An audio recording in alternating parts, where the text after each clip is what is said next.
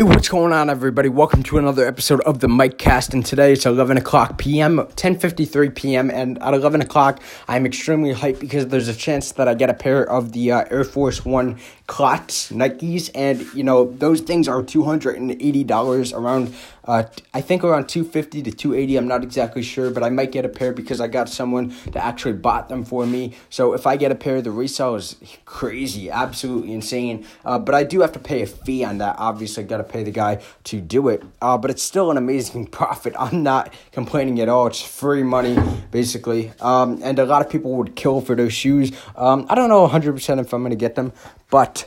Uh, I want to talk about some things today. This is going to be a very short podcast because I don't really have much to talk about right now, and it's just pretty late. So I've been staying up since uh, till like four o'clock, not not four, let's three o'clock in the morning every single night, and I kind of want to get to sleep a little bit earlier today.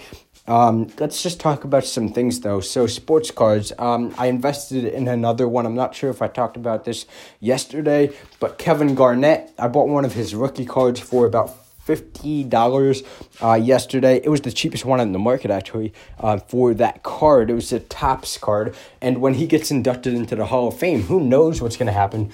Uh, later this year that's happening. So that's going to be amazing.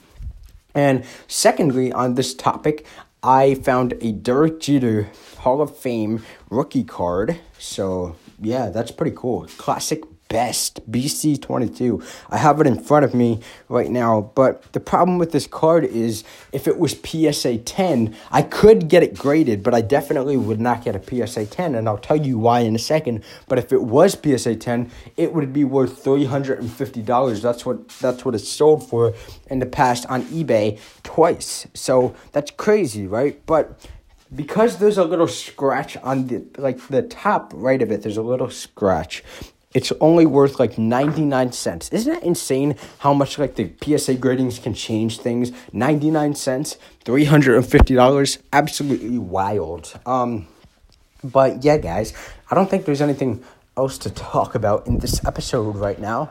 Um yeah, I guess I'm just gonna end it there. Just wanted to get a little podcast out, and uh, tomorrow I'm gonna be telling you guys my entire content strategy. That's gonna be on video, and I'm gonna convert that uh, video to audio, and I'm gonna post it at uh, podcast form. If you guys like listening to the podcast better than you like watching videos, uh, so yeah, stay tuned for that. That's gonna be a very good episode because I know that a lot of people really want to get into making content, and I do know quite a bit about making content because I've posted 50 to 70 times every single day for like the past I, I'd say since the beginning of November is when I really started taking it seriously and I've seen amazing results and I want to show all I want to show all of you guys how to do it. So yeah guys, thank you so much for listening. Peace out.